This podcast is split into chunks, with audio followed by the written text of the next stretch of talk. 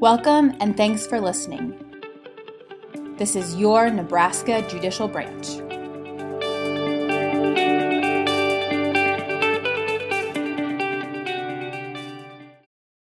Greetings and thank you again for joining us. I am your host, Gene Cotter.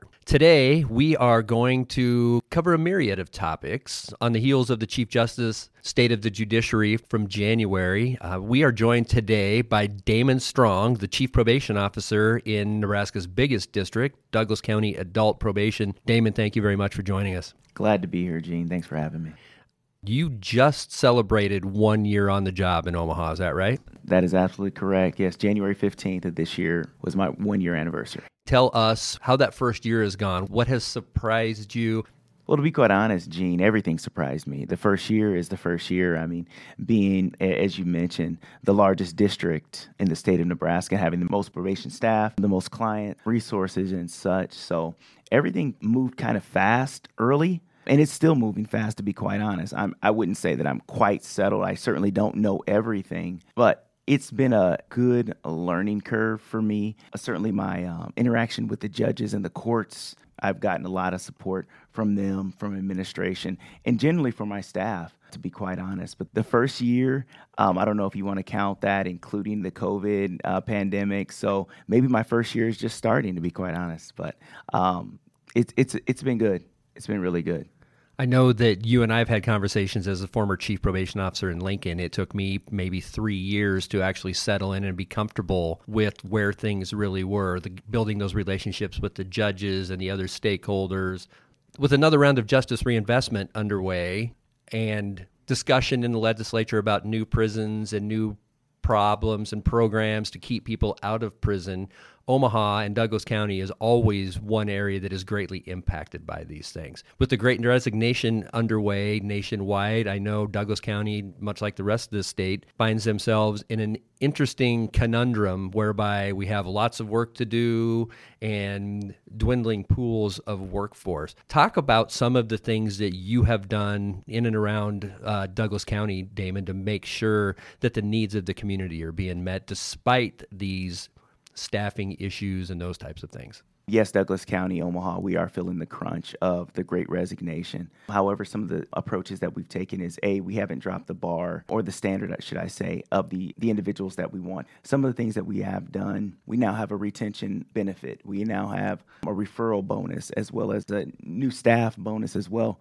to attract those individuals that may have, you know, to, to compete within the, job market so, making some of those adjustments and, reaching out to those individuals, I think will bring them in. And honestly, um, I can say I'm happy to say the last two weeks has, have been very fruitful in our recruitment in that notion of getting those employees. One thing I'd like to mention is we're not only trying to recruit folks, but we're trying to retain them as well. So we've also made some adjustments in how we onboard staff, as well as not forgetting the people that are there, that have been there, that have been working with us through the pandemic, through the short staffness, and those things. So it's a multi layered approach that we've taken. We think we're getting better and better with it. And I think at the end of the day, um, we will reap the rewards of that. Damon, when you talk about the benefits, the the bonuses, those types of things, those are not just Douglas County. Those are branch wide. That applies. So anybody out there listening that wants to become part of the Office of Public Guardian or IT or finance or probation or the courts uh, across the state, $3,000 hiring bonuses as it stands today, retention benefits for existing staff, those types of things. So I just wanted to clarify that that those are things that definitely are benefiting Douglas County, but those are also branch wide initiatives. Something else that I think you started to touch on a little bit as you know, the Supreme Court has an Access to Justice Commission, and the purpose of that commission is to promote the Nebraska Supreme Court's goal of providing equal access to swift, fair justice for all Nebraskans, regardless of income, race, ethnicity, gender, disability, age, or language. I bring that up for a couple of reasons. In the most diverse community that we have in the state of Nebraska, with the diversity in the staff that you have, how important is that to you when you're working in and around Douglas County with the populations that you're working with that we find ways to increase the diversity, equity, inclusion in our staff and in the services and those types of things that we offer as a branch just for the feelings of racial justice, therapeutic jurisprudence, those types of things? Obviously the last couple of years we've had some things that happen within our nation that have brought the forefront and really mainstream of some of the um, things we need to work on in, in our country and in the world. So i think it's so important to have that diversity because to your point we do live in the most diverse community in the state. So when we have clients of all races of all genders all cultures and all ba- different backgrounds it's really important for them to come in for their community to reflect in what we have to offer the services, the officers, the staff to reflect so they feel comfortable. So we can start initially building that rapport. So, you know, it's a better relationship. I just think it's so important when you talk about diversity that we reflect the community in which we serve. And that's one thing that we are striving for. We have made intentional effort in bringing a more diverse staff. It is February, which is Black History Month. I would absolutely be remiss if I didn't bring to the forefront, Damon, you are the first African American chief probation officer in the history of the state of Nebraska. So, if you would, talk a little bit about A, what that means to you, and B, then go on a little bit longer journey and discuss how did you get involved in criminal justice and why should other people that maybe historically don't look our ways to go to work for the courts or for probation or for public guardian or whatever what makes this a good place to work? What was your journey like getting to where you are today? That's a great great question gene and you and i have talked in length about this and i appreciate you and you asking that question and I think that question, once again, is multi layered. Anytime you're the first of anything, it is an honor, and it should be an honor. But it happened in the year 2021. I feel great about that. And I guess one thing I don't want to be known for, I want to be known for Damon Strong being a great chief probation officer versus Damon Strong being a great African American chief probation officer. I really, really want that distinction to be clear. Now, that being said, there is a saying that kids and people that are coming up in our community that they can be what they see. So, in being in this position, hopefully other folks in my community, our community that look like me can have those goals and those aspirations. I got into the role of probation to help people. I used to work at Douglas County Corrections. I was correction sergeant for 10 years prior to my career in probation.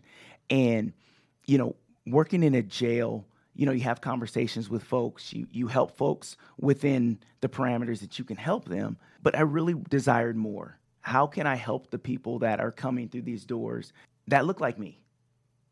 And what better way than to get into this field probation and i feel like probation is a calling that's our main goal is to help folks and to help folks that need help and we certainly have a lot of folks in underserved populations that are on probation that look like me that we want to help. We have the resources, we have the housing, we have so many things that we can do for not just underserved populations, and I want to make that clear as well too, but just our community as a whole.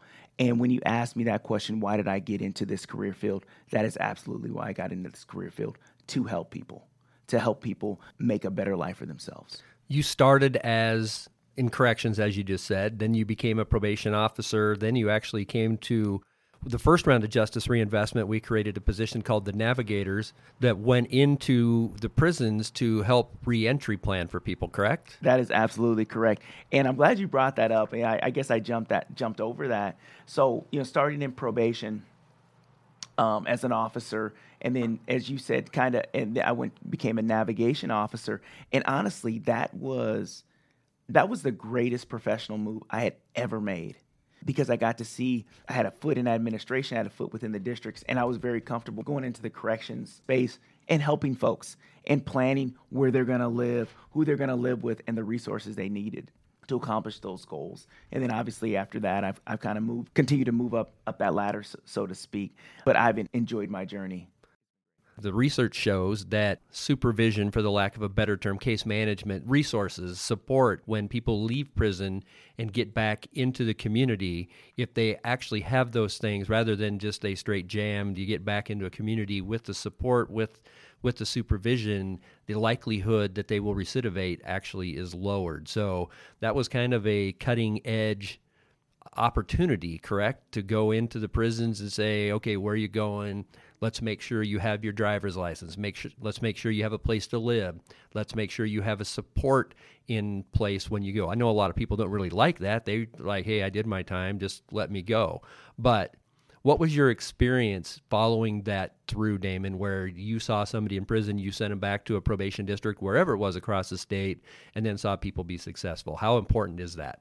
I think that's very important. And honestly, about 90% of the folks that I went, I would say 95% of the folks that I went and visited with in prison, they were open to the idea of having those, as you say, those basic needs met up on their release. They didn't have to worry about where they were going to live, where their next meal came from, because as probation, we were going to take care of those things because we know if we don't address those uh, basic needs, Maslow's hierarchy of needs, then the resources and the treatment and the cognitive behavior groups that or behavior therapy that come after that will be won't be at won't we may never even get to that point let alone be impactful if those basic needs aren't met. But back to your original question gene i thought it was very impactful. And like i said I, it, it appeared that even some of the, the a lot of those clients that we met inside the prisons they actually enjoyed that conversation with us because I think a lot of it had to do with them being in prison at that moment, and and essentially we're lending a hand, a helping hand to kind of pull them out, and and continuing to hold their hand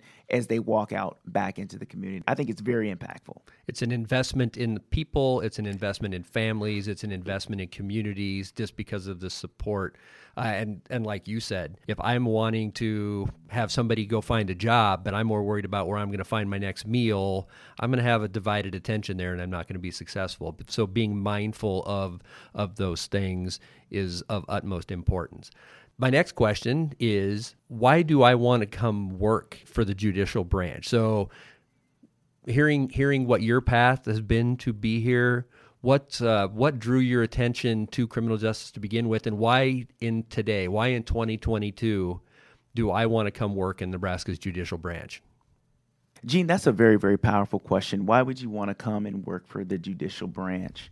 I think if you have a zest for wanting to create change and being a part of the change, there there are different lenses. If you know, you have a lens and you're always looking from the outside in. You can have these thoughts or these ideas of what things should be and what they can be. But getting involved with the judicial branch, then you can actually have a part in actually changing things for the better and look at it as an opportunity to be impactful and some of the things that you've just said in being impactful in how people are treated, the services that they receive, the camaraderie, the tight knit and people moving in the same direction and trying to reach those goals. And and honestly, I wouldn't I wouldn't say these things if I didn't mean it because I truly do mean it.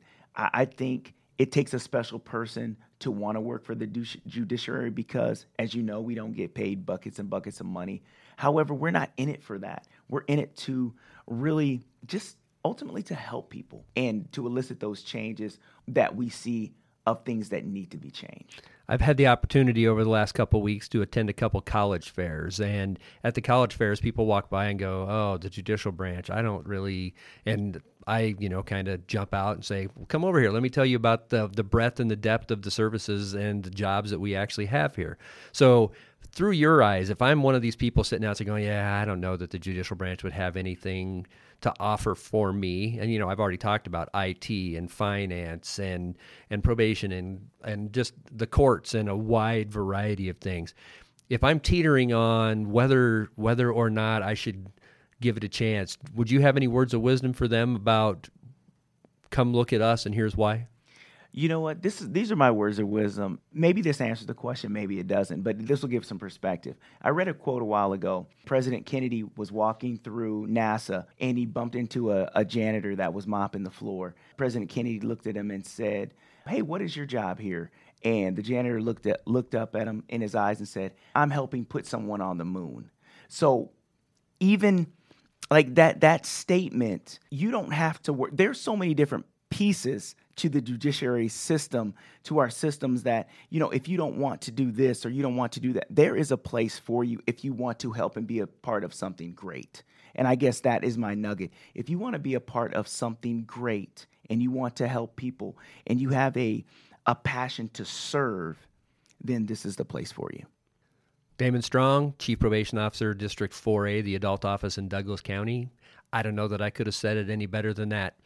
Thank you very much for joining us today. Thank you, Gene. It was a pleasure. This has been another episode of Your Nebraska Judicial Branch. Please remember to subscribe, like, and review us on your favorite podcast platform.